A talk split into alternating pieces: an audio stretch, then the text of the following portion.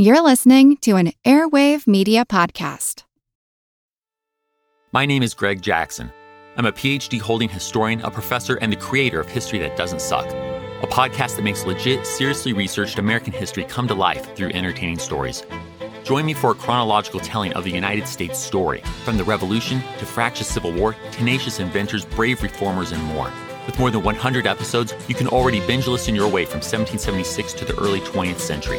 Listen to History That Doesn't Suck on Spotify. The corporate world is like the ocean. It's alluring, but it's also full of deadly creatures that can shred you to pieces. It becomes kind of like a Game of Thrones political arena where everyone's trying to murder you to get your job. My family doesn't come from corporate background, so I didn't have any sort of guidance in that. This is not your typical work podcast. Sometimes you need to be empathetic, and then there are times that you ask for input, but you don't really give a shit. Listen to the Ambie Award nominated podcast, Surfing Corporate. Stretch opportunity. What is this, yoga class? Get out of here.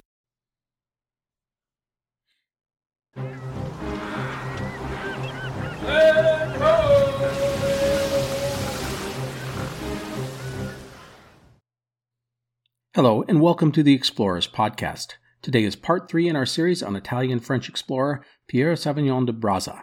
Let us get going with a few notes. First thing, check out our website at explorerspodcast.com for more information on this series. You will find maps, photos, and other resources about our subject matter. You can also check out the show notes in your podcast app for this information as well. Second thing, while there are several ways to support the podcast financially, including merchandise and a Patreon program, one of the easiest things you can do is leave us a nice review wherever you get your podcasts, such as Spotify or Apple Podcasts. It doesn't cost you anything other than a minute or two of your time, and we appreciate the support. Third thing, I want to make a comment about our source material, and specifically the source material produced by the star of our series, Pierre Savorgnan de Brazza.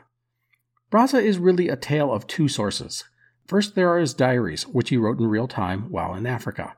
And second is what he would write later, after his return to France. Please know that you will find discrepancies between the two. The later writings tend to be more elaborate and colorful. The belief is that Brazza wanted to make them a better read. He wanted to add zest and flavor to his experiences. He did this not only to justify what he had done, but to gain the support of the press, the public, and the French government. Does this mean that he was making stuff up after the fact, or did he just not record those details the first time due to a lack of time or energy? Or was it a little both? Honestly, we just don't know, but I wanted to mention it. As with so much that we do here on this podcast, we have to look at all these sources critically and understand the specifics are often up for debate. And that wraps up our notes.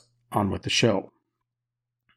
Last time we left Brazza in France in 1879. He had returned after three and a half years of exploring the Ogowé River in Central Africa. The public and press loved the tall, handsome young man. The anti slavery crowd lavished him with praise for his peaceful approach to exploration. The French government and business interests had deemed Brazza's mission a success, and there was talk of sending him back to Africa, something Brazza very much wanted to do. However, we should know that a return journey was not a given. Some people resented the 27 year old Brazza and the success he had experienced. Others questioned the value of what he had discovered. Also, Brazza's old ally, Admiral Louis de Montaignac, was no longer the Minister of the Navy. All this meant that Brazza would have to court favor for a follow up expedition. This meant politicians and key people in the business and military fields. To each, he stressed the opportunity that Central Africa held. In addition to prestige, there was ivory, minerals, hardwoods, and rubber. The latter item, rubber, would become an increasingly valuable commodity, especially after the introduction of the automobile. But all of that would be secondary as the scramble for Africa was about to begin in earnest. This was the rush by European powers to take control of African territories, and one of the most aggressive nations was Belgium, and specifically its ruler, King Leopold II. Now, we do need to take a bit of time and talk about King Leopold of Belgium, because he is a critical figure in Central Africa at this time.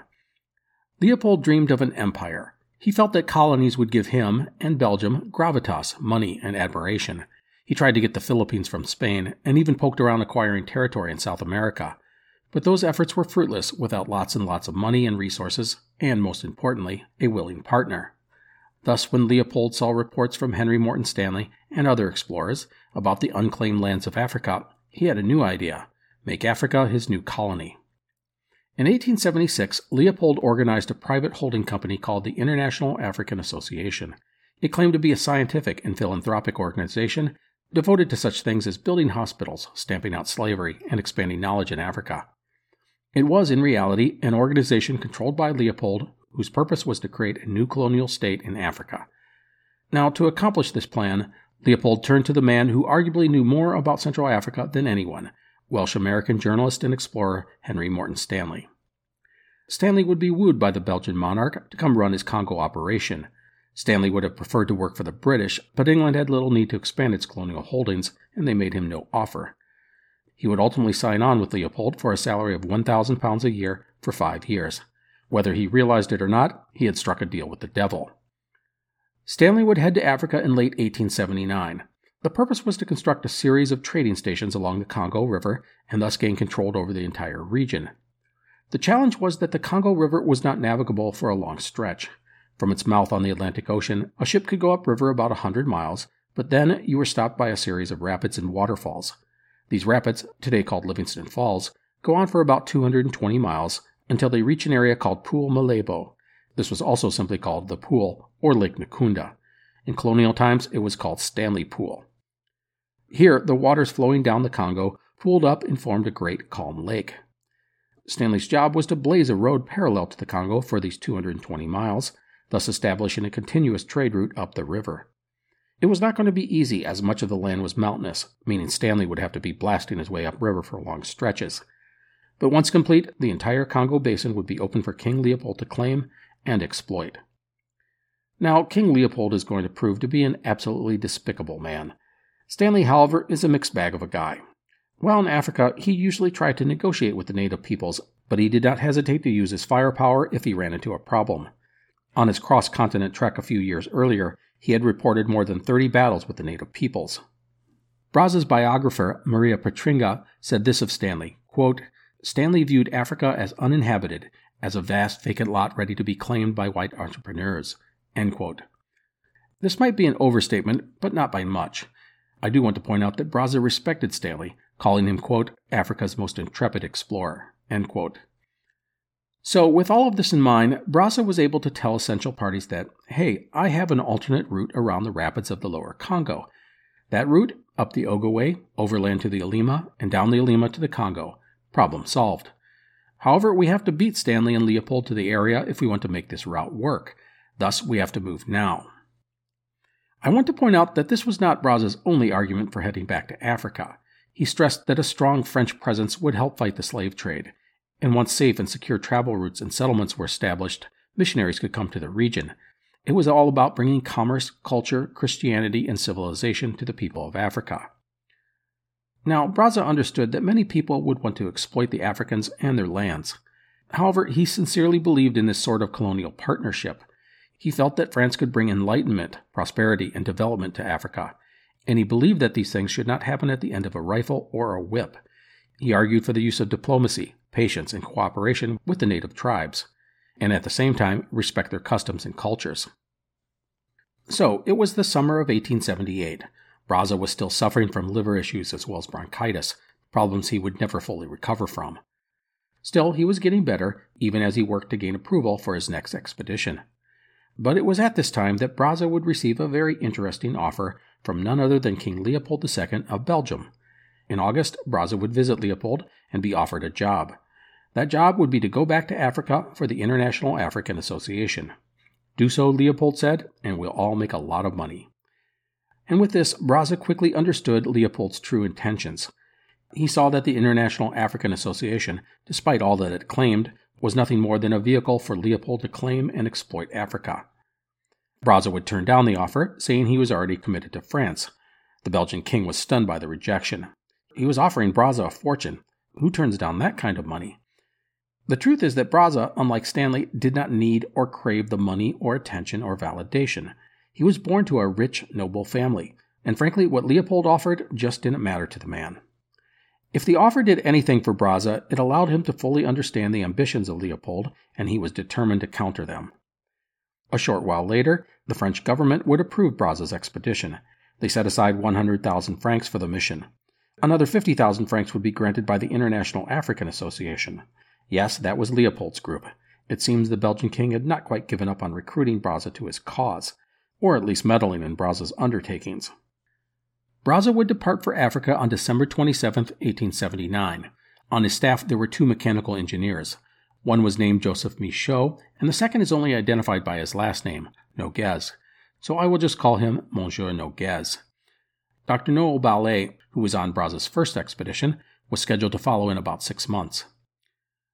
Brazza's official mission was to conduct topographical research in the region and build a couple of hospitals slash trade stations, one on the Ogowe and another on the Congo. But he had a couple of other very specific goals. One, he wanted to reach the Malebo Pool and put a claim on the north side of the bank of the Congo River for France. And two, he had hatched an ambitious plan to haul sections of a steamboat up the Ogowe, then overland to the Alima and down to the Congo, there, the ship would be reassembled, giving Brazza and France the first working steamship on the Congo River above Livingstone Falls. The steamship was being packed up and would come to Libreville with Dr. Ballay. It was a bold idea if it could be accomplished. Brazza would reach Senegal in January of 1880. There he would bring on board 10 Marines and a corporal. The corporal's name was Malamine Camara, and he will be important to our story. Malamine spoke French as well as several African languages, and he was an expert shot. He will prove to be one of Brazza's most loyal and capable comrades. Brazza's return to Libreville would be cause for celebration for many. Some slaves he had freed had settled there, and a few would be hired as interpreters and porters. Remembering all the problems he had had in his last expedition, Brazza was determined to only hire porters who would agree to come with him for the full length of his journey. He did not want to go through the process of finding porters whenever he came to a new territory. Also, unlike last time, Brazza was going to travel light. In Libreville, he bought some dugout canoes, food supplies, medicine, and a limited number of trade goods, but nowhere near the amount that he had on his previous expedition. The truth is, he just didn't need to overload the expedition with trade goods as he had already established his relationships with the chief along the Ogowe. In March 1880, the expedition would load up everything on a steamship and head down the African coast and up the Ogowe River. At Lambaréné, Brazza and his men would take to the canoes and proceed upriver. As Brazza went inland, he was welcomed by the people and the chiefs along the river. They had not forgotten the father of slaves, and the people had fond memories of his visits. Thus Brazza would move quickly, going from Lambaréné to Lope to the Duma Falls and on to the confluence of the Ogowe and Passa rivers. This was where, on the previous expedition, he had abandoned the river and struck out overland to the east. Here, at the confluence of the two rivers, Brazza elected to build the first French scientific and medical station. The area was good for crops, and the local Bateki people were friendly. For the name, he selected Francheville, which comes from the word affranchi, which is French for freed, and ville for city, thus, city of the freed. However, the outpost quickly became called Franceville, or Franceville, for us cloddy Midwesterners, meaning city of the French, not exactly what Brazza had in mind. No matter, the settlement was established on June 13, 1880. Brazza would mark the occasion by raising the French flag and making the following speech Quote, In the name of France, here I plant our flag. Vive la France, vive la République. May God protect Francheville, the first French station founded in West Central Africa. The settlement offered a lot to the locals. First, it would be a key trading post. Second, it would have a hospital. Third, it would bring the protection of the white man. And fourth, it would be a haven for runaway slaves. With this first outpost established, Brazza pushed forward with his plans. He left Monsieur Noguez in charge of Francheville and would send Joseph Michaud back to Libreville. Michaud was to meet Dr. Ballay and the steamship parts and escort them back upriver. Meanwhile, Brazza would head southeast, exploring, with Corporal Malamine, five Marines, and a dozen porters. They would also take with them Ozaya, their best interpreter.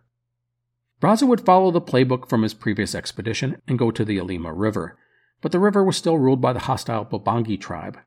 Thus, Brazza would only follow it for a short way before moving to a different river, the Lafini, which was also a tributary of the Congo.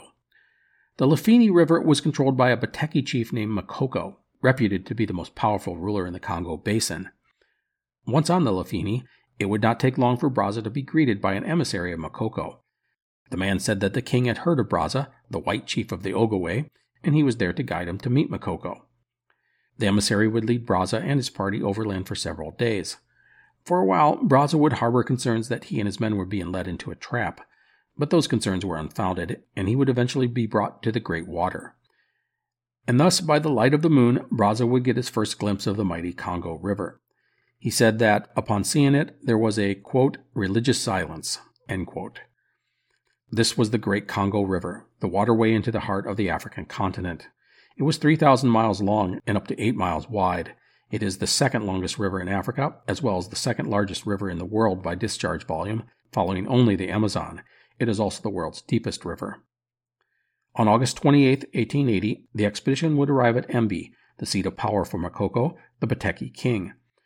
To meet the king, Brazza put on his best uniform, while his marines cleaned and polished their weapons and gear to give the best impression possible to Makoko. When they went to greet the king, Brazza's men marched with their barrels of their guns pointed downward, as that was the local custom to indicate you did not have hostile intentions. I love this small point. It was a simple thing, but it demonstrates how Brazza listened and learned from those around him. He understood that he needed to make a favorable impression. Also, he was not so proud that he refused to adjust to the local customs. Another man may have refused such a thing, saying it was not proper military etiquette. But to Brazza, that was secondary. He was looking at the big picture. So, Brazza would be taken to the court of Makoko. There the king sat on a throne covered in lion skins. He was surrounded by his wives and children, and he wore a metal collar with twelve symbols, each representing the twelve provinces of his realm. Makoko's dynasty reportedly dated back to before the arrival of the Portuguese in the 15th century. He was probably the most powerful ruler in Central Africa. Brazza would be the first white man he had ever met. Now, when I say 12 realms, it's not like Makoko had absolute rule over all these places. It was more like he was the head of a loose confederation of tribes. He was the nominal big guy of the region, there to provide advice and guidance and settle disputes, that sort of thing. His word was very important, but it was not absolute. Now, Makoko expressed his concern to Brazza about the man called Bula Matari, the breaker of rocks, who was making his way up the Congo. This was a reference to Henry Morton Stanley, who was using dynamite to blast a road through the mountains. Makoko probably understood that, whether he liked it or not, the white men were coming, and he needed to figure out how to deal with them all. Well, in typical Brazza fashion, he would spend two weeks in Embi getting to know Makoko, speaking to the king and his ministers, and generally just listening and learning. Brazza would then propose a treaty with the king. It would put Makoko's lands under the protection of France. In exchange, the French would get the right to build a settlement on the Congo, as well as another on the Alima River, as part of a trade network. As for Makoko, he probably looked at his options, Brazza or Stanley, and threw his lot with the one that he felt was best for him and his people. And that was Brazza. Stanley already had a reputation for being aggressive, even violent, and Brazza played that image up to Makoko. He said, be a partner with France or be ruled by men like Stanley. Presented like that, it makes for an easy decision. A treaty would be signed on September 10, 1880. One of the copies of the treaty was put in a box, and then a shaman sprinkled some earth into the same box. He then told Brazza to take it to the great chief of white men because, quote, it will remind him that we belong to him, end quote. So, with the treaty concluded, Brazza would now do two things. First, through King Makoko, he would set up a meeting with the Bobangi, who controlled the Alima River. The Bobangi were allies of Makoko, and the king, Brazza hoped, would use his influence to strike some kind of deal. These negotiations would be difficult. Brazza claimed that when Stanley and his expedition had come through several years earlier, their aggressive actions had made many of the natives, such as the Bobangi, distrustful of the white men. Brazza would assuage the concerns of the Bobangi, saying he was not like Stanley. He only wanted peace and trade, nothing more. In the end, an agreement was forged. The second thing that Brazza did was to travel down the Congo in search of a place to build his second settlement. He would find it when he reached Pool Malebo, the immense lake found just before the rapids of the lower Congo River. The pool, as it was often just called, was perfect. Brazza found a spot that was strategically located on a slightly elevated plain on the northern bank. There was already a small village there called Natoma. The treaty gave Brazza control of the riverbank 10 miles in all directions.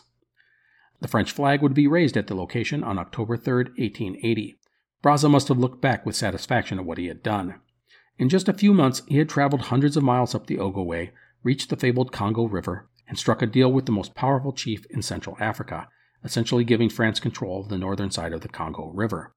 He had also established two outposts, including one at a strategic spot on the Congo. His trade network was now established, and he had done it without resorting to violence or threats. Brazza would leave the outpost at Natoma in the capable hands of, now Sergeant, Malamine Camara, and a few Marines.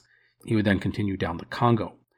His intention was to reach the Atlantic and then travel up to Libreville and then go back to Europe.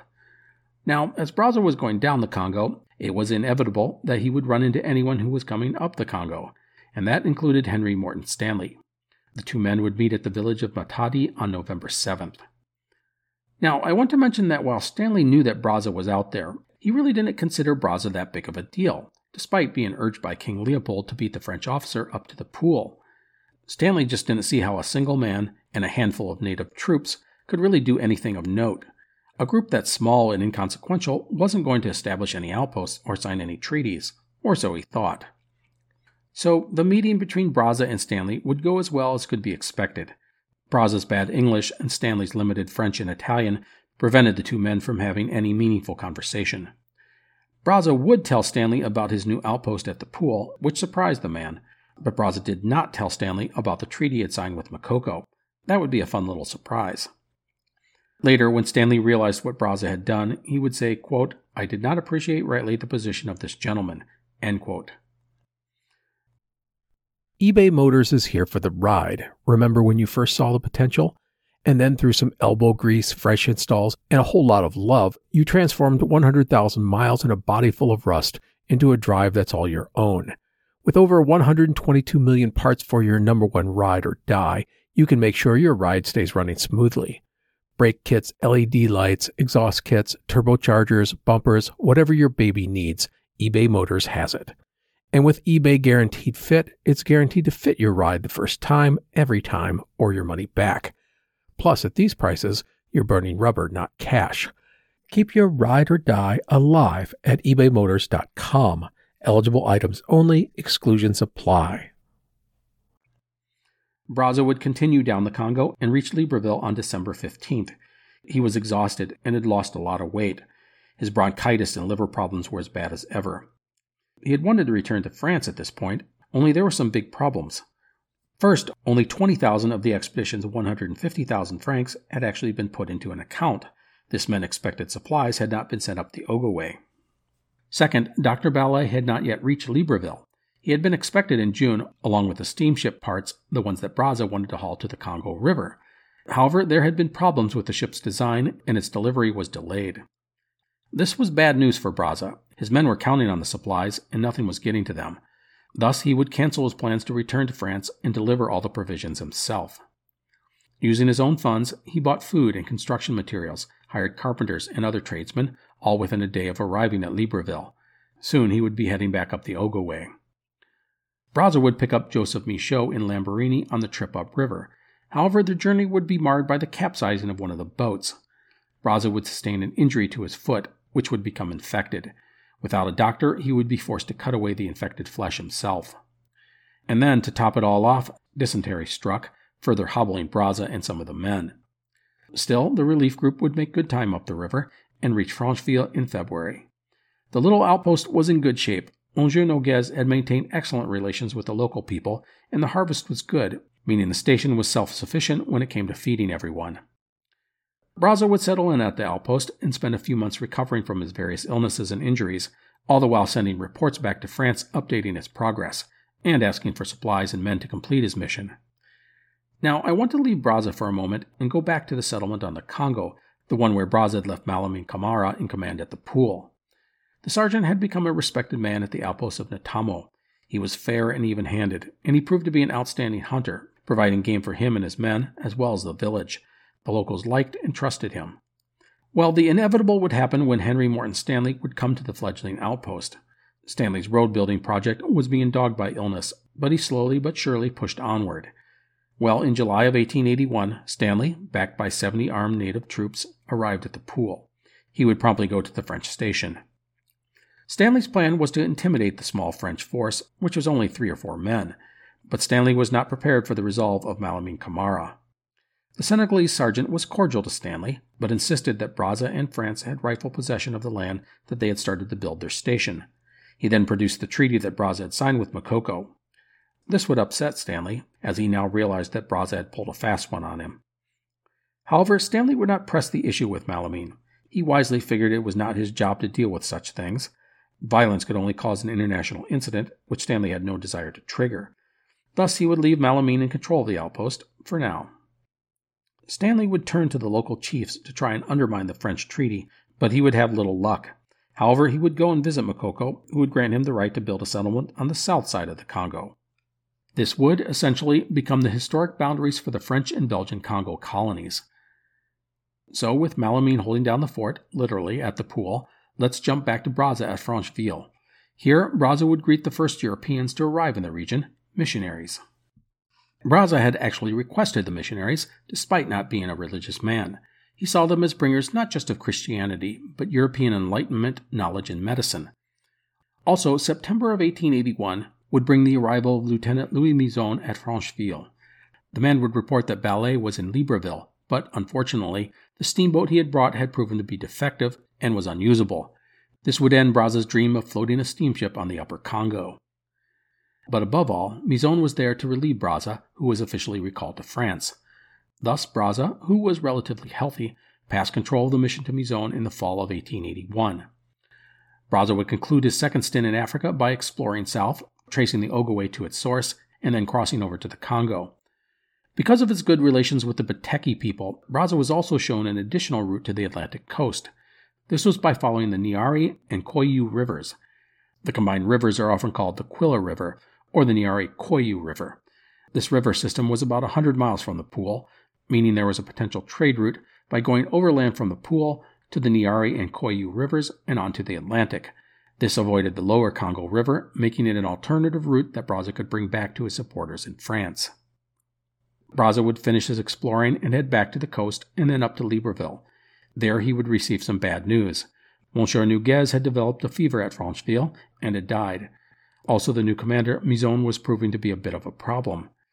He had recalled Sergeant Malamine from the outpost at the pool, making the French hold on the settlement even more tenuous than before. And on the Alima River, Mizon had gotten into some fights with the Bobangi, meaning the treaty Brazza had forged with them was in jeopardy.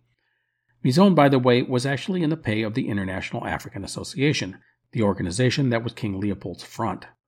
So that he was undermining the work done by Brazza is not a surprise. In fact, Brazza's recall to France may have been as a result of Leopold's campaign to get Brazza out of the way.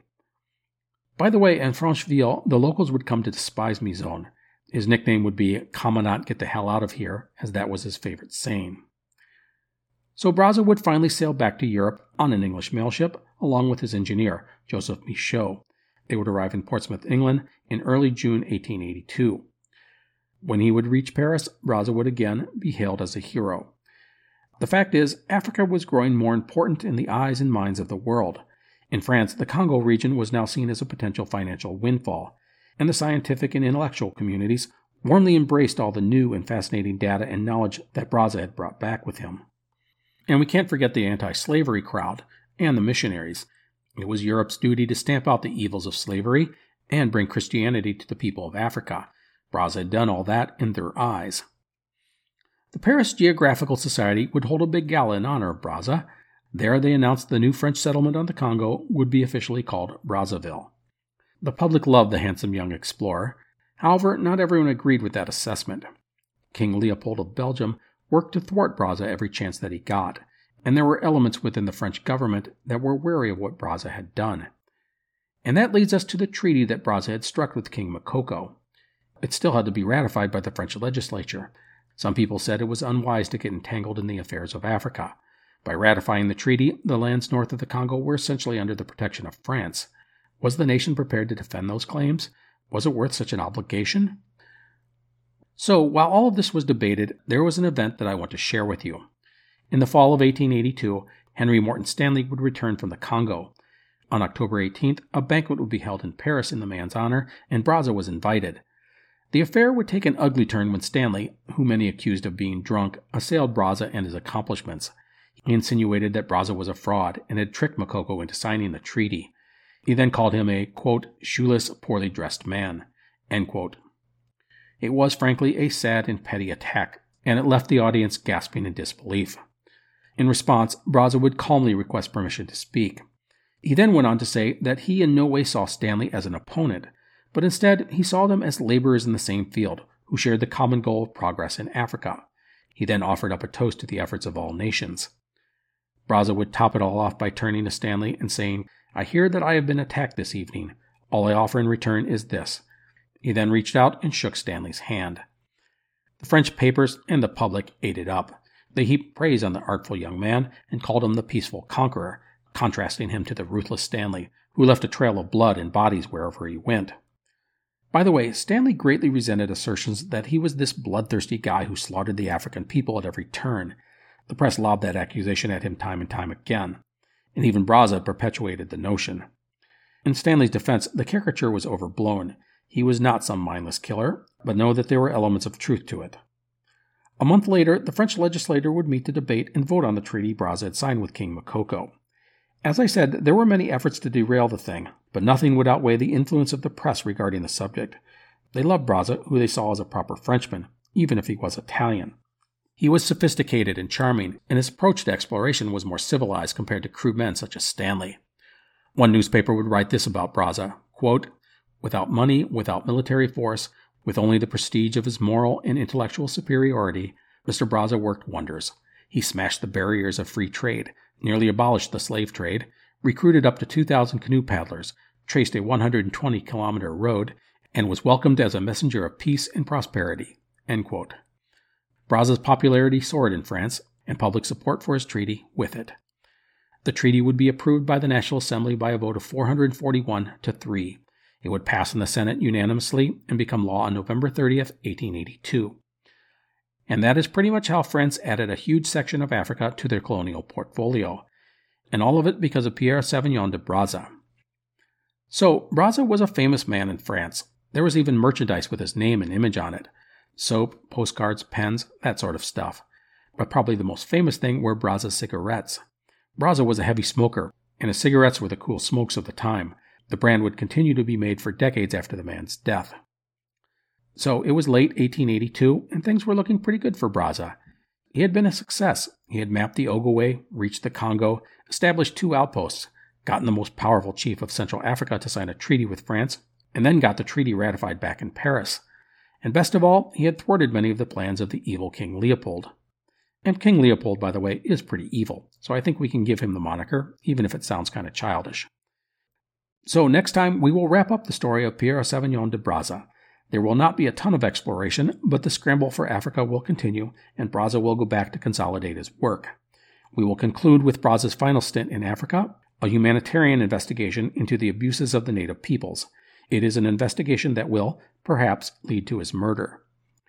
So that is it for today. I hope you've enjoyed our story. Please take care, and I will see you next time for the conclusion of Pierre Savorgnan de Brazza and the exploration of Africa. Thank you again for listening. Hello, my name is Matt, host of the Pirate History Podcast. Pirates rank among the most mythologized and romanticized of all historical figures. It can become easy to forget that pirates were real people that had real world concerns. If you like tales of high seas adventure, daring do, and also want to learn more about who Blackbeard supported to be king, you can learn more about all of that at the Pirate History Podcast. History isn't black and white, yet too often it's presented as such. Grey History The French Revolution is a long form history podcast dedicated to exploring the ambiguities and nuances of the past. From a revolution of hope and liberty to the infamous Reign of Terror, you can't understand the modern world without understanding the French Revolution. So search for the French Revolution today.